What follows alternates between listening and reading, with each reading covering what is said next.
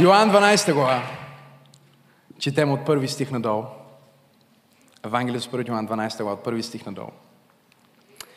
Шест дена преди Пасха Исус дойде в Витания, където живееше умрелият Лазар. Шест дена преди Пасха Исус дойде в Витания, където живееше умрелия Лазар, когато той възкреси от мъртвите. Там му приготвиха вечеря и Марта му прислужваше. А Лазар беше сред седналите с него на трапезата. Тогава Мария взе една литра чисто драгоценно миро от нарт и помаза нозете на Исус и с косата си избърса нозете му. И къщата се изпълни с благоухание от мирото. И един от учениците му, Юда Искариотски, син на Симон, който щеше да го предаде, рече, защо не се продаде това миро за 300 динария, които да се раздадат на сиромасите? Това каза той не от грижа за сиромасите, а защото беше крадец. Той държеше касата на служението на Исус и присвояваше от това, което пускаха там. Но Исус рече, остави я.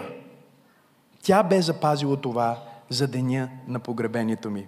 Защото сиромасите имате при себе си винаги. А мен не винаги имате. И голямо множество юдеи разбраха, че Исус е там и дойдоха не само заради Него, но за да видят Лазар, когато Той възкреси от мъртвите. А първосвещениците се сговориха да убият и Лазар. Небесни Татко, ние ти благодарим толкова много за привилегията днес да разгърнем страниците на Твоето Слово и да стъпим в вечната истина и откровения, които си ни подарил в Исус Христос. Святи Душе ела и буквално потопи това място. Както пеехме и се молихме по-рано, нека Твоето присъствие да покрие всяка душа, всяко сърце, всеки човек тук. Помажи ума ми, помажи устата ми, нека да мисля Твоите мисли, да говоря Твоите думи. И точно сега аз връзвам всяка нечиста сила, която може да се опитва да възпрепятства Словото, което ти искаш да споделиш със светиите. Нека Твоето Слово да излезе като чук и като огън. Като чук, който разбива скали и крепости и като огън, който изгаря всичко нечисто. В Твоето име, Господи, ние се молим на хранини, докато не можем да понесем повече. Изпълни ни до място на преливане. Нека Исус и само Исус да бъде издигнат в оставащото ни време и нека всеки слушател на това Слово да се превърне в старателен изпълнител на Твоите думи. Нека всеки, който чува, да има дух на мъдрост и откровение, за да от опит да познае широчината и дълбочината и височината, прекрасното наследство, което ни е дарено в Христос и в светиите, в Неговото съвършено, чудесно, велико, прекрасно, недосегаемо, неповторимо и единствено име се молим и заедно казваме Амин. Божието Слово ни говори за това, че Господ Исус Христос е в Витания. Витания е едно много малко местенце отвъд Елеонския хълм, където по-рано Христос бе отишъл в страшна ситуация. Той бе отишъл при своя приятел. Неговия приятел Лазар, погребан за повече от три дни, мъртъв, бе възкресен чрез неговата сила. Сега той се е върнал обратно по стъпките на Възкресението на място, където Божията сила е била. На място, където Библията казва живеят умрели. На място, на което тези, които са били мъртви, сега живеят. И всяко място, на което Господ Исус Христос идва, като втория Адам, е такова място, на което от смърт се обръща в живот. От проклятие се превръща в благословение. Проклятието и тъмнината, която до ден днешен стои над света, дойде с грехопадението, за което говорихме и в миналата проповед. Грехопадението изразено в избора на човека да действа в бунт против Създателя, избирайки знание пред живот, избирайки единственото нещо, което няма пред всичко, което има, избирайки да не се покори с жертвено покорство, в търсене на инстантно удоволствие, човека е изваден от градината и бидейки изваден от градината, той е изваден от живота, изваден е също така от богатството и е изваден от силата си, от здравето си. С напускането на Адам и Ева на Едемската градина, те влизат в свят, в който не царува атмосферата на небето. Напротив, Божието Слово ясно ни учи, че Луцифер е принца на въздушното воинство или атмосферата в космоса, атмосферата в Земята, атмосферата около нас, във въздуха. Това е мястото, на което всъщност врага управлява заради грехопадението. И той управлява с три основни неща, които са изразени в проклятието. Бедност, кажи бедност. Болест, кажи болест. Смърт, кажи смърт. Христос е победил смъртта. Още преди Той да възкръсне от мъртвите, Той започна да възкресява мъртвите. Той в продължение на три години възкресява мъртвите, за да декларира и да, да покаже, че и Той ще възкръсне от мъртвите. Защото неиминуемо онзи, който може да възкресява мъртвите, може себе си да възкреси от мъртвите. Неиминуемо онзи, който може да възкреси Лазар на четвъртия ден, може себе си да се възкреси, възкреси на третия ден. И сега Христос е победил този основен враг на проклятието, демонстрирайки своето надмощие, казвайки на Лазар, излез от гроба, Лазар е излезнал и той сега е жив. И Христос се връща на мястото, където умрелите живеят. На мястото, където тези, които са били в тъмнина, вече са в светлина. Да, има врагове, да, има обстоятелства и фарисеите от страх към Исус планират да го убият. Първосвещеника създава заговор, за да убие нашия Господ Христос. Но сега вече заговора не е само за Него, а е за тези, които са заразени с Неговата светлина и свидетелство. Защото веднъж докоснат от личността на Исус Христос, ти ставаш страшен за Сатана. Ти ставаш страшен за дявола. Ти вече не си нормален, не си обикновен. Библията казва, те искаха да убият Христос, но това не им стигна, защото големи множества отиваха при Христос и заради Лазар, заради мъртвия, който е възкресен. Но сега един друг дух и едно друго явление, един друг мит, който ще разбием, едно друго понятие започна да показва мазната си глава в стаята. Христос е победил смъртта, Той е победил болестта, но сега идва врага, наречен бедност. И ако си водите записки, моето послание днес се казва бедност, добродетел или проклятие. Кажи бедност, добродетел или проклятие. Бедността, преди всичко, нека да изясним какво е бедността. Да бъдеш беден не е свързано толкова с банковият ти баланс или състоянието, което имаш, колко пари имаш в джоба. Да бъдеш беден е свързано с твоя начин на мислене. Буквално можем да кажем, че има менталитет на бедност. И ние живеем дори в ден днешен, както и във времето на Господ Исус Христос, в тези две крайности. От едната страна имаме хората с менталитет на бедност, които смятат заблудени, че бедността е добродетел. От другата страна имаме и тези, които нямат менталитет на бедност, но имат менталитет на светски успех. И те, макар и изглеждайки богати, всъщност са по-бедни дори от онези, които са в фактическа бедност. И за да не ви обърквам напълно, нека да разберем какво е бедността. Бедността преди всичко е резултат на грехопадението. Преди грехопадението, преди излизането на Адам и Ева от градината, концепцията за недостатъчна наличност не съществуваше. Знаете ли какво е недостатъчна личност? Това е онова, дете се изписва, когато отидеш да теглиш пари и не ти пуска. Нали отидеш на банкомата, вкарваш си картата и почваш да се молиш. Шикара, масо.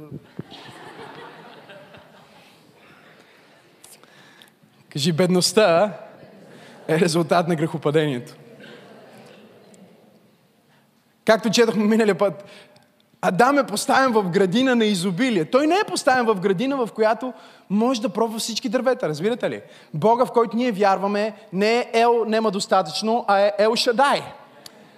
Той е Бог, който е Бог на повече достатъчно. Той е Бог на изобилие. Кажи изобилие. Но изобилието спира в момента, в който Божието присъствие не е там. Затова бедността е резултат на грехопадението. Също така, бедността е форма на проклятието на закона. Кажи, бедността е форма на проклятие. И номер три, може би най-основното за всеки един от нас тази вечер, бедността е начин на мислене. Кажи мислене. Менталитет. Нека ви иллюстрирам това. Спомням си, когато аз а, повярвах в Господ Исус Христос, много хора биха ме категоризирали като беден. Бях тинейджър, е, живеех без ток и вода, не бях в най-цветущото положение и много хора, ако поглеждат отстрани, или пък още повече, ако са в моята ситуация, бих казали, еми аз съм си беден. Но аз така и не успях да приема тая изповед след моето новорождение, защото аз разбрах, че в новорождението всички мои нужди са снабдени. И Бог не е просто Бог на една част от живота ми, Бог е Бог на всяка част от живота ми. И Бог не е просто Бог далечен в далечна вселена, а Бог е Бог личен, който живее вътре в мен и го е грижа за всяка част на моето съществуване. И понеже този менталитет на бедност така и не успя да влезне в мен, аз така и не успях да стана беден, въпреки че бях беден. Не знам дали разбирате какво се опитвам да кажа. Аз бях това, което хората биха нарекли беден, но не бях беден, защото имах опаковка на бедност, но съдържание на... Много е трудно да бъдеш беден, когато Ел Шадай живее в теб. О, ако ръкопляскаш, ръкопляскай, като че разбираш какво проповядвам. И няма никога да забравя една от любим момент в моя живот, който днес анализирам, гледайки назад и си казвам, ето това е ключа към благословението. Ето това е ключа към разбиването на гръбнака на бедността. Един човек викна мен и едно мое приятелче и той не беше много богат, но не мислише като беден. И двамата ни викна и трябваше да разтоварваме един тир с помощи за бедните. И те ни предложиха даже, викат, искате ли да вземете някакви помощи? И ние викаме, няма нужда, те са за бедните. Ние бяхме бедни фактически, но не бяхме бедни духовно, не бяхме бедни в ума, не бяхме бедни в духа, не бяхме бедни с менталитет на бедност. Ние просто нямахме достатъчно ресурс в момента, но не бяхме хора, които биха позволили на липсата или наличието на ресурс да определи нашето сърдечно положение по отношение на небесния призив и взаимоотношение с Бог. Виждате ли, проблема с бедността не е толкова проблем с парите, колкото е проблем с главата. Ти не си беден, защото си беден, ти си беден, защото вярваш, че си беден. Ти не си беден, защото си беден, ти си беден, защото мислиш като беден. Аз съм срещал хора, които изкарват 2000, 3000, 5000, 10 000, 20 000 и са бедни. Срещал съм хора също, познавам много, които изкарват под 1000 лева на месец и живеят в изобилие. Имат пари да си дават десятъка, имат пари да си хранят децата, имат пари да отидат и на почивка, имат пари да дадат на църквата, имат пари за всичко, защото те са възприели. Аз не съм беден, аз съм богат. Христос ме е обогатил. Аз нямам менталитет на бедност, аз имам менталитет на някой, който е снабден. О, ако ръкопляскаш, ръкопляскай, че наистина го вярваш.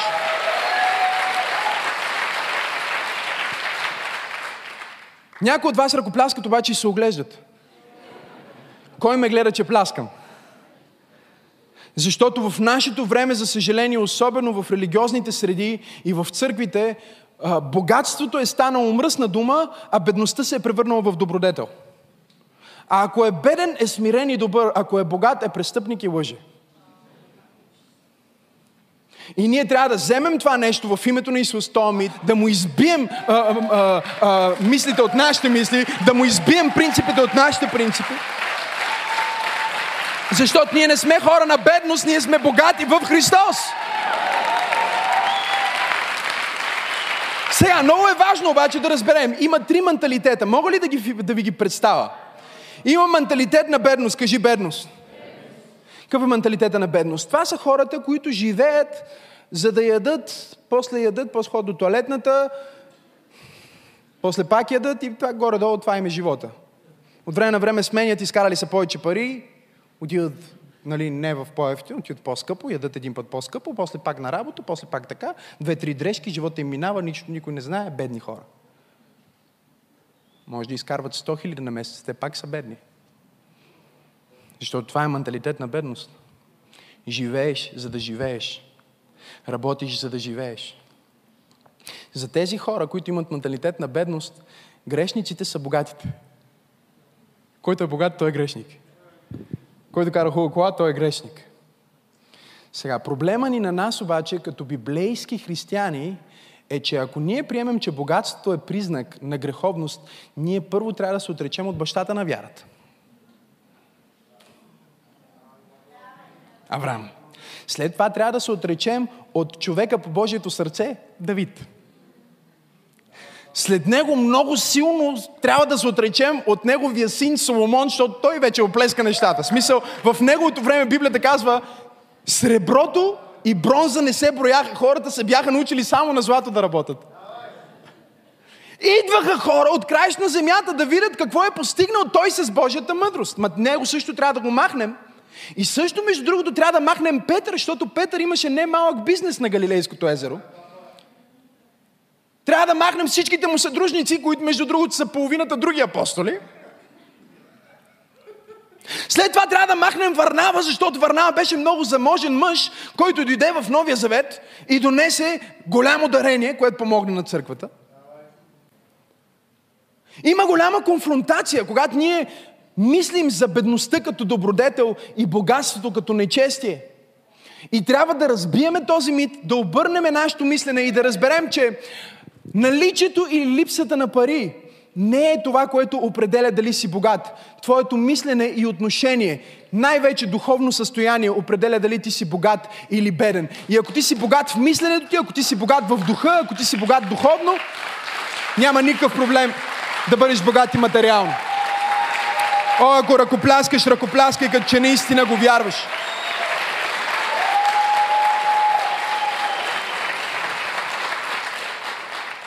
Но разбира се, ние трябва да знаем за тези три вида мислене. Имаме мисленето на бедност, кажи менталитет на бедност. Имаме менталитет на светски успех, кажи светски успех. Те са малко по-различни. Примерно, те не работят само за да ядат, те работят, имат и къщи, инвестират, нали, забогатяват. В добра форма са, примерно, хората и тренират. Обаче всичко е на базата на опаковка. Христос не е в тях. И ти можеш, Библията казва, спечелиш целия свят и да изгубиш собствената ти душа и цялото ти богатство няма никакъв смисъл. И това е много важно да го разбираме, защото понякога, за съжаление, пък имаме християни, които прокраднати и завладяни от идеята за, за успех и бързо забогатяване, отпадат от вярата. И Божието Слово ни учи един друг стих, който също е превърнат в мит, от 2 Тимотей 6 глава 10 е, стих. Казва се, любовта към парите е корена на всяко зло. И много хора цитират този стих неправилно и казват, парите са корен на всяко зло. Ето това е друг мит, който днес разбиваме. Защото Библията никъде не пише, че парите са корен на всяко зло. Казва, любовта към парите е корена на всяко зло. И продължава и казва, защото когато те са хванати от тези мисли за бързо забогатяване, те изпадат в компромис и изпадайки в компромис, изпадат от благодата. В същия контекст обаче апостол Павел казва, насърчавай по-богатите между вас да дават и да бъдат част от общността. Е как ще дават, ако са зли, защото имат богатство? Ами да, те не са зли, защото имат богатство и не са зли, защото са бедни. Парите не могат да те направят добър или лош, те просто могат да усолят това, което ти вече си. Парите действат като увеличител – те действат като лупа. С една лупа ние не можем да, да промениме химичната композиция. Ако взема една лупа и я сложа върху тая чаша, аз няма да променя химичната композиция на чашата. Или ако взема лупата и погледна така над Библията си с нея, няма да се промени хартията, няма буквите да станат по-големи. Това, което ще стане е, че през лупата те ще се увеличат и аз ще мога да виждам по-ясно това, което винаги е било там. Така че когато ние казваме, той човек забогатя и се промени, всъщност ние си признаваме, че преди това ние не сме могли да видим това, което винаги е било там. Парите са дошли като лупа и сега ние виждаме, че той човек е нечестив, защото има пари, с които да го докаже. Виждаме, че той човек е горделив, защото има пари, с които да го докаже. Или виждаме, че той човек е милостив и е дарител, защото има пари, с които да го докаже. Парите не са добри или зли, парите са такива, каквито са ръцете, които ги използват. Добри ръце означава добри пари. Лоши ръце означава лоши пари.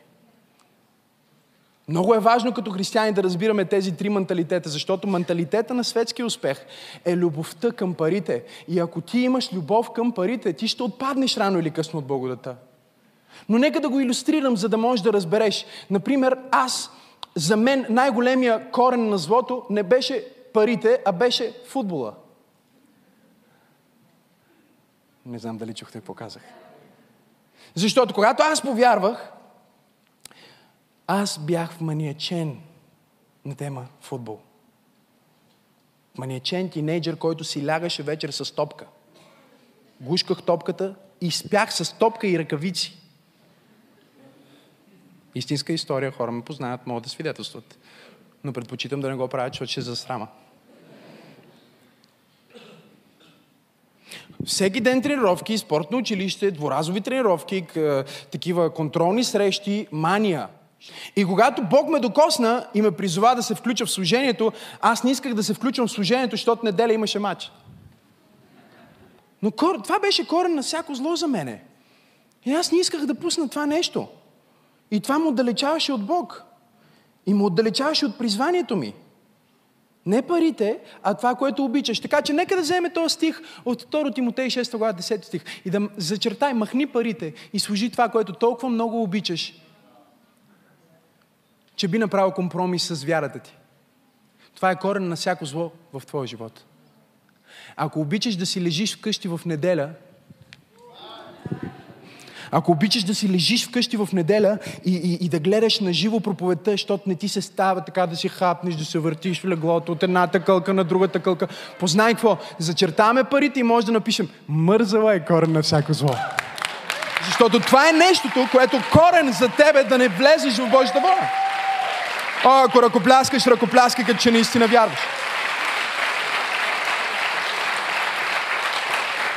Апостол Павел избира парите, защото парите са, може би, най-универсалното нещо.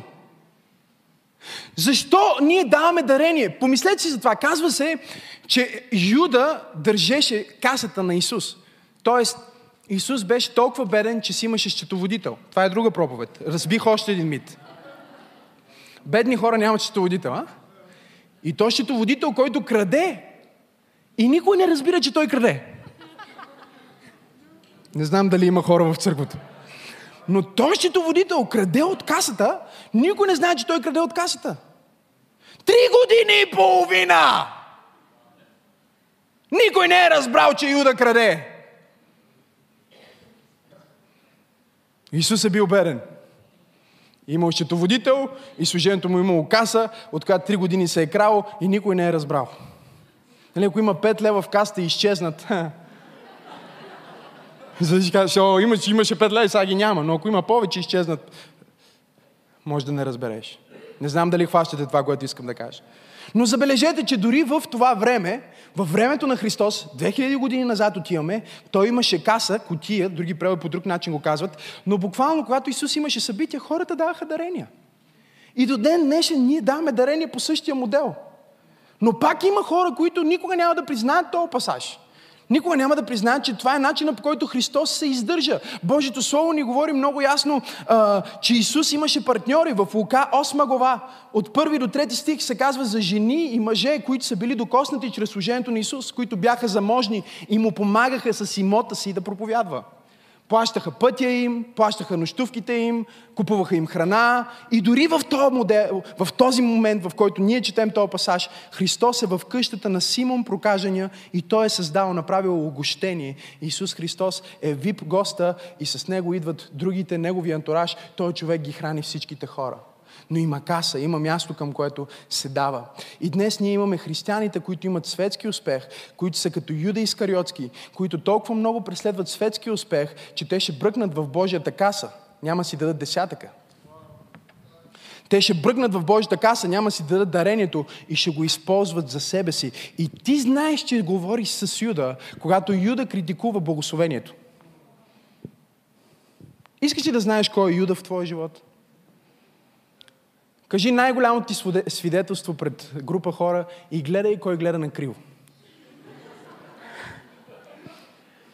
Гледай кой не се радва. Гледай кой се дразни. Това е Юда. Този, който стои и не се радва на благословението ти, той е предателя. И предателя не те предава поради претекста, защото вижте, той каза нещо много благородно. Вижте какво каза Юда. Нека да вземеме този скъп парфюм, да го продадеме и да раздадеме на сиромасите. Нали, хората, които не си дават десятъка, не знам дали има хора в църквата. Ох или амин. Те са винаги хората, които имат претенции за това. Как правиме това? Защо има такъв хубав телевизор? Този телевизор не може ли, примерно, да не го купуваме, а да нахраниме бедните, примерно, с него? И Господ Исус Христос каза, не, не, не, аз спирайте. Защото е на базата на жертва като тази, на която благовестието на царството ще се проповядва до краища на земята. И истина ви казвам, на всяко място, на което се проповядва, се проповядва заради такъв човек. О, ръкопляски, ако наистина вярваш. Кажи, аз нямам менталитет на бедност. Кажи, аз нямам менталитет на светски успех. Светски успех е много гадно нещо, защото винаги се сравнява. Нали? И има цяло движение хора, които говорят, нали, че истинското благословение винаги трябва да носиш най-хубавите дрехи, да имаш най-хубавата кола. И това е точно толкова лъжливо, колкото менталитета на бедност.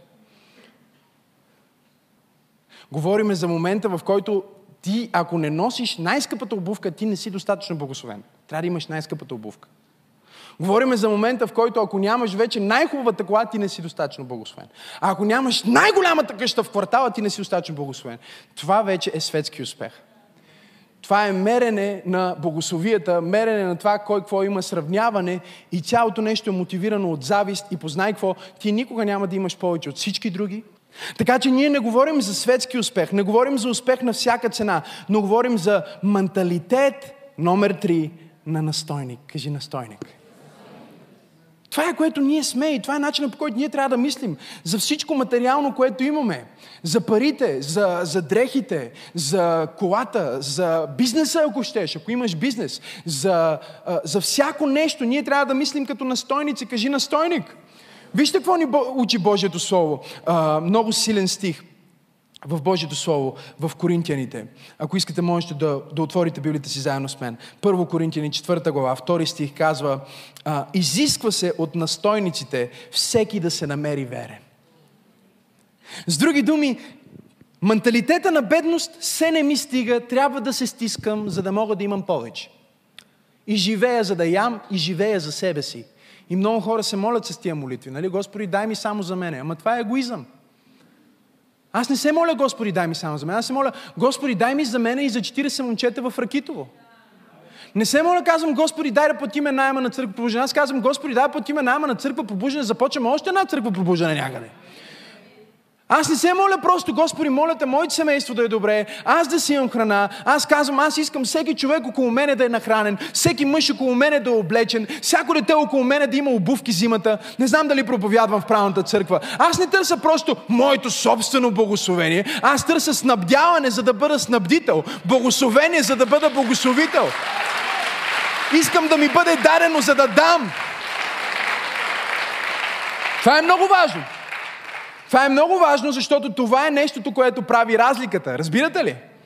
Нещото, което прави разликата е, че три години и половина тази църква сама се издържа. Нещо, което прави разликата е, че почти 2000 човека са се спасили заради нашето даване. Нещо, което прави разликата е, че сме успели във всичко, което сме предпрели. Нещо, което прави разликата с стотиците деца, които са получили подарък за Рождество, за Великден и понякога дори без повод. Нещо, което прави разликата са десетките, които са се спасили чрез Фейсбук реклама. Нещо, което прави разликата са телевизиите. Нещо, което което прави разликата е радиото. Нещо, което прави разликата е, че някой е казал, аз не съм собственик, аз съм настойник. Кажи настойник. Когато си настойник е много силно, защото ако имаш проблеми, не се плашиш, а викаш шефа. Ти не си истинския собственик. Ти си опълномощено лице, дарено ти е пълномощно да боравиш с тази заплата, която имаш в момента, да боравиш с а, бизнеса, който имаш, да боравиш с имота, който имаш. Но този имот не е твой, ти няма да го вземеш на небето. Не можеш и да искаш да си го сложиш на гърба, няма как да стане. Христос каза колко е трудно богат човек да влезне в Божието царство. Това е като камила да мине през иглени уши. И те почват сега, ето ако си богат, по-трудно се спасяваш от примерно... Добре, ако си много богат, а другия е сер, сериен убиец, кой по-лесно ще се спаси при мен? Кой е по-труден? А? Нека разсъждаваме. Ето такива прости разсъждения правят хората. Митове. Аз говорих с един човек и му казах, ти осъзнаваш ли, че един сериен убиец не се спасява по-трудно от един лъжец?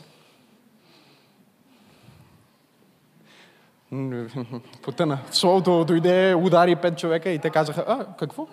Ще пробвам тази страна. Ти осъзнаваш ли, че един сериен убиец не се спасява по различен начин и цената за него не е друга цена, а една и съща цена, като цената, която е спасила тебе, защото само слъгваш по-малко. И ти щеше да гориш в същия ад, като този сериен убиец. Не, вие не чухте това, което казвам. И единственото нещо, което прави разликата тук, е това, което трябва да разберем, че Исус им каза, като камила да мине през иглени уши. Защото на стената на портите, когато основните порти на Иерусалим и основните порти на града се затворят, и не може да влезнеш с товар, остават само едни малки порталчета, наречени иглени уши. За всички, които са закъснели да влезнат в вече Иерусалим. За всички, които в последния момент са се молили с молитва за спасение. И за да може да влезнеш през тия иглени уши, трябва да разтовариш камилата ти от всичко, което си пазарувал и да оставиш всичко навън, за да можеш да влезнеш ти и душата ти да се спаси.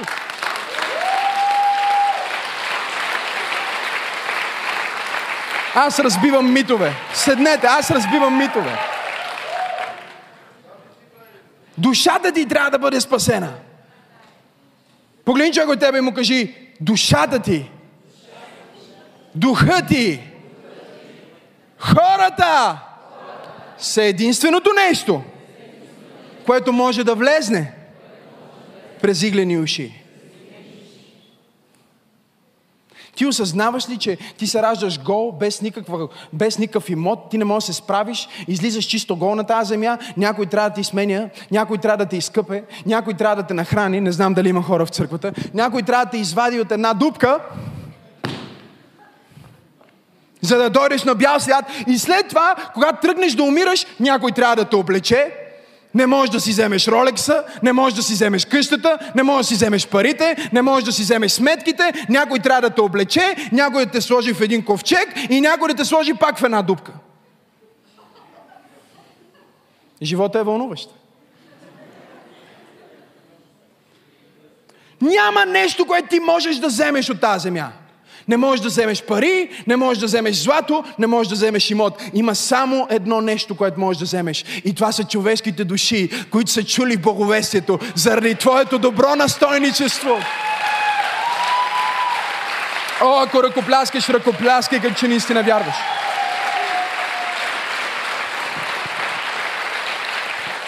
Някой ми каза, пасторе, на какви социални организации даваш? На църквата.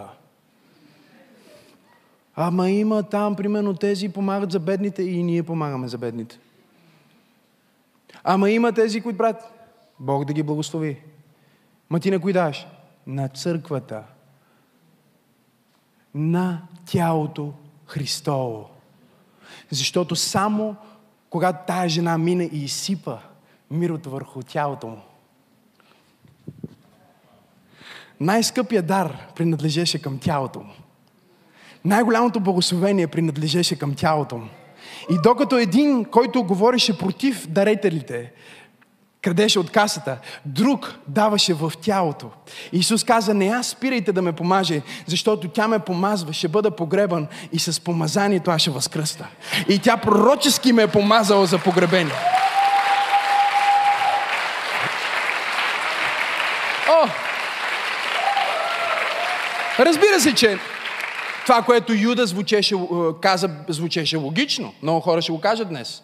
Пасторе, що имаш такова хубаво сако? Това сако, знаеш, примерно ще нахраниш 10 човека. Нека продължим по тази логика. Дари си косата. Да? Дари си косата. Може да си дариш косата, примерно. Дари си дрехите. Няма проблем. Давай, дай да дадем всичко. И? После кой ще храним? Не знам дали има хора в църква. Нека да разрешим проблема с бедността. Да разрешим проблема с бедността. Искате ли го разрешим? Проблема с бедността не се разрешава с пари и с дарение. Проблема с бедността се разрешава със спасение. Исус каза, когато Йоанн дойде за да ви пита, кажете му така, слепите проглеждат, глухите прочуват, а на бедните се дават помощи. Не.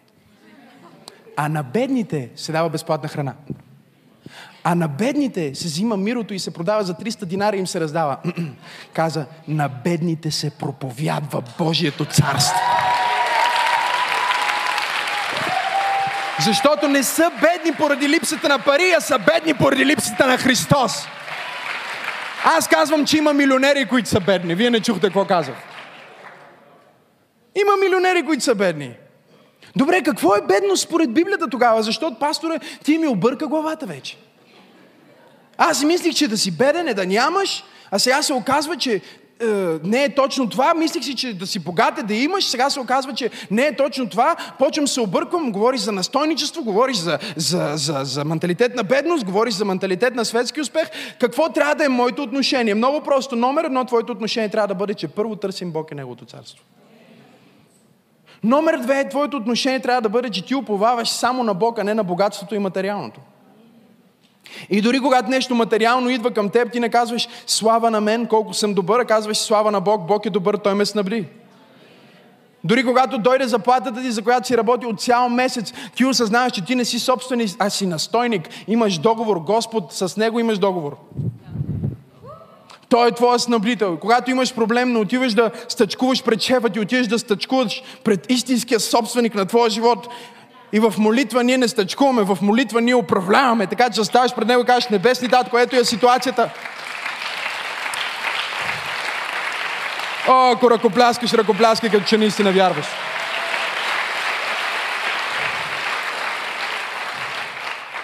Това е твоята работа, да бъдеш настойник. Да осъзнаваш, че ти не си собственика. Каква е библейската дефиниция за богатство? Запишете си го. Богатство е да имаш повече от достатъчно за твоите нужди и да даваш за всяко добро дело. Кажи богатство е да имам повече от достатъчно за моите нужди и да давам за всяко добро дело. Ти можеш да имаш повече от достатъчно за твоите нужди да си милионер, но ако не даваш на всяко добро дело, ти си беден.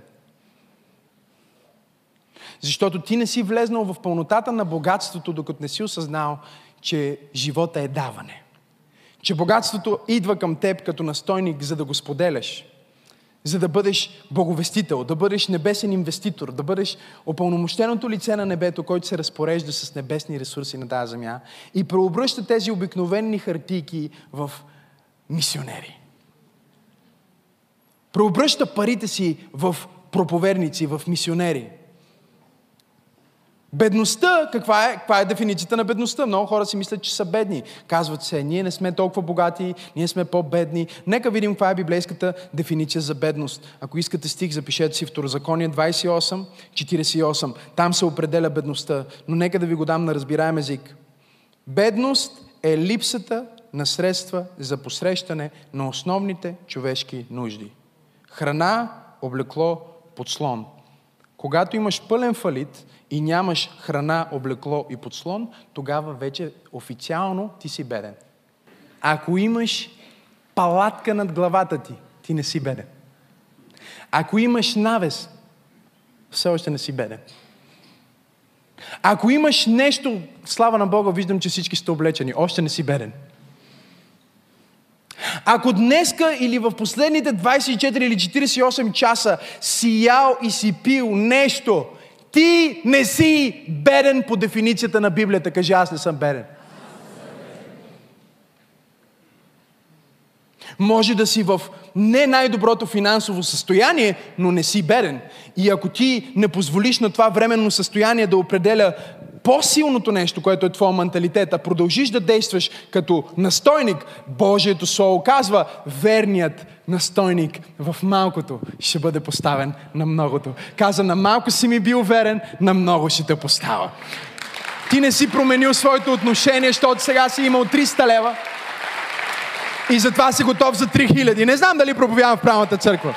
Има ли настойници в църква пробуждане? Бедност е да изгубиш всичко. И в този смисъл Божието Слово ни говори във второто писмо до Коринтияните, 8 глава, 9 стих. Знаете благодата, която нашия Господ Исус Христос прояви, въпреки че беше какъв? Богат. За всеки човек, който казва, че Исус е беден. Знаете благодата на нашия Господ Исус Христос, която прояви, въпреки че беше богат. Той стана. Защо? Заради нас, за да станете вие богати чрез Неговото обедняване. Пасторе, как така Исус Христос стана беден? Кога стана беден? Вижте, Юда отиде там и каза, трябва да вземем това нещо, да го продадеме. Защото този малък съд се равняваше на една година заплата на римски войник. Ако сметнем много внимателно, калкулираме, конвертираме, направим няколко а, схеми от една валута към друга и стигнем до лева, говориме между 45 и 50 хиляди лева. В един съд, в един съд са тези ресурси и тази жена отива и ги изсипва, прахосва ги в краката на Исус. Юда казва, можехме да вземем цялото това нещо, да го конвертираме и да го раздадем на бедните. Той не казваше това просто защото имаше гениална идея, а защото това беше точния момент, шест дни преди Пасхата, когато хората подготвяха дарения да дадат на бедните. Те подготвяха неща, които да им дадат на самата Пасха. За бедните, които нямат агне – за бедните, които нямат възможност да празнуват този свят празник, в който си спомнят за изхода от Египет, освобождението от фараон и за Пасхата, за преминаването, за изкуплението в една нощ. И в този ден хората, които имаха, вземаха да помагат на по-бедните, за да могат и те да имат пасхално агне. За да могат и те да отпразнуват този велик празник, този мемориал на Божията изкупителна сила. И Исус каза, не, не, ти не разбираш. Тези хора от днес нататък няма да имат нужда от такива дарения, защото аз съм агнето на вечния живот. Аз ще бъда жертван на тази Пасха. И когато аз съм жертван на тази Пасха, аз ще отворя път за всеки човек, аз ще спаса всяка душа, аз ще изкупа всеки живот – аз ще бъда подарен не само за евреите, но за езичниците и за цялата земя. О, ако вярваш в това, защо не дадеш на Бога едно мощно дарение на ръкопляскане?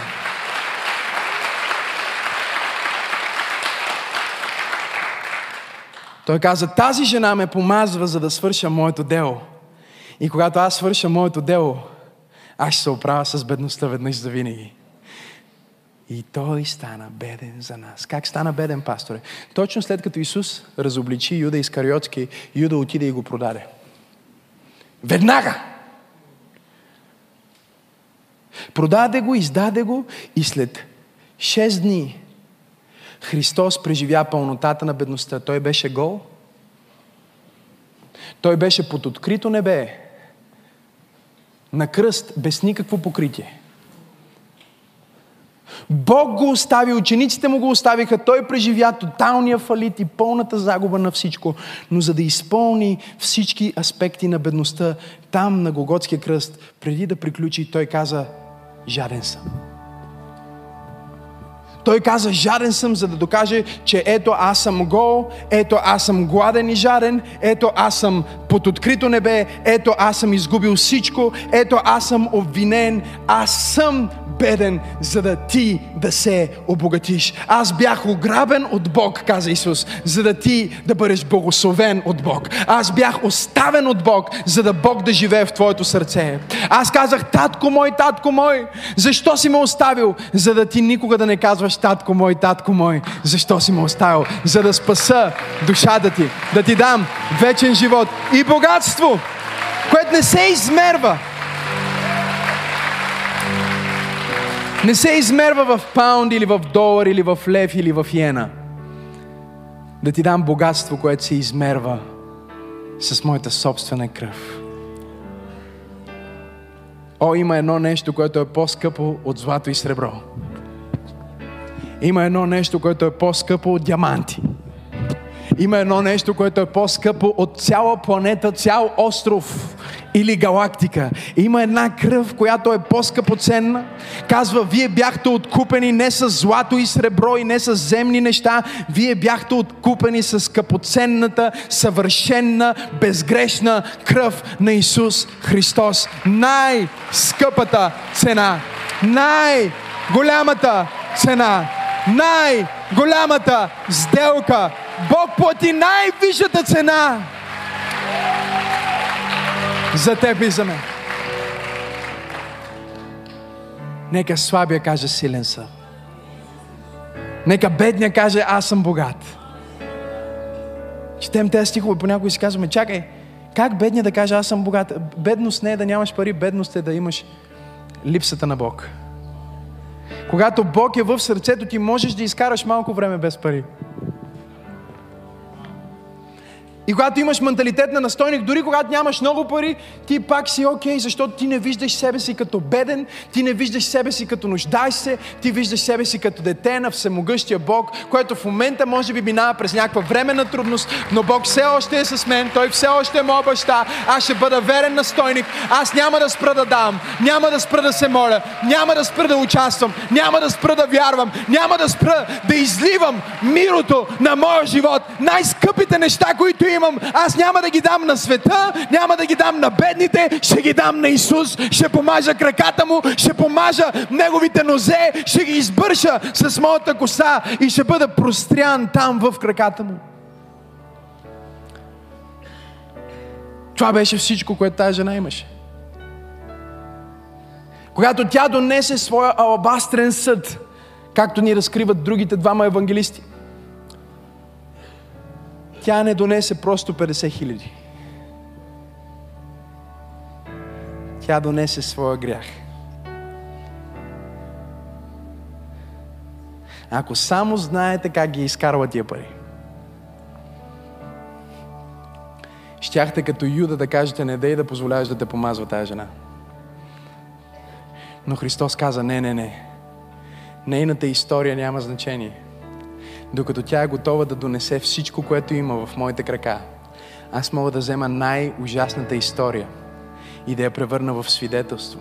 И кажа, между другото, нека ви информирам, скъпи ученици, да ви дам поръчение. Йоан е тук. Чуваш ли Йоан? Внимателно? Да, тук съм. Матей, да, чувате тези? Петър, ще кажеш на Марк да го напише също в неговото Евангелие. Много важно. Навсякъде, където благовестието се проповядва, не се проповядва заради фарисеи не се проповядва заради богаташи. Не се проповядва заради хора, които идват да покажат своето даване, а се проповядва заради хора, които, както казва Марк, дойде и отзад Навсякъде, където Богословестието се проповядва, се проповядва на базата на свидетелството на хора, които казват каквото и да е живота ми, малко или много, чисто или мръсно, хубава история или не чак толкова, аз идвам да го сложа в краката ти, Исус Христос. Моят живот има значение само и единствено в Твоите крака. Само и единствено в Твоето присъствие. Само и единствено в Твоята мисия. Той им каза, на всяко място, на което проповядвате, проповядвайте за тази жена, защото благовестието ще стигне до краищата на света на ръцете на хора, които нямат менталитет на бедност, нямат менталитет на светски успех, а имат менталитет на настойници. Всичко, което имаме Негово, всичко, което съм е Негово, всичко, което знам е Негово, всичко, което мога е Негово, може да не е много, но е Негово, може да не е най-хубавото, но е Негово, може да е малко, но е Негово, може да съм грешен, но съм Негов. Аз съм 100% напълно предаден на този Спасител. Кажи настойник. Ти си настойник. На твоите деца ти си настойник, ти не си собственик. И слава на Бога, защото ако ти си, ти си собственика на твоите деца, ще ги изпуснеш. Но татко Бог не може да ги изпусне. Ти, не си, ти си настойник на твоя съпруг. Ти не си собственичката на твоя съпруг. Алелуя, амин всички сестри.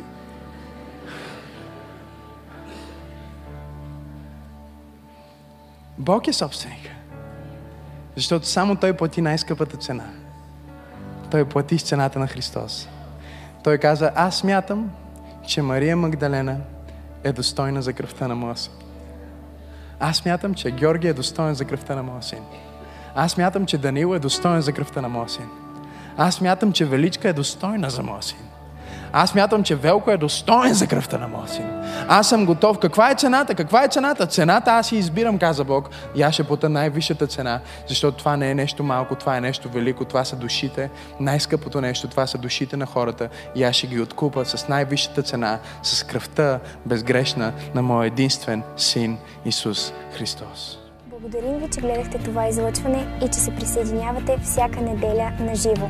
Ако искате да гледате повече от нашите видеа, абонирайте се за нашия канал. А пък ако това видео ви е докоснало и ви е харесало, споделете го с вашите приятели. Ако искате да се включите в това, което ние правим, може да дарите, като натиснете бутона Дари. Бъдете благословени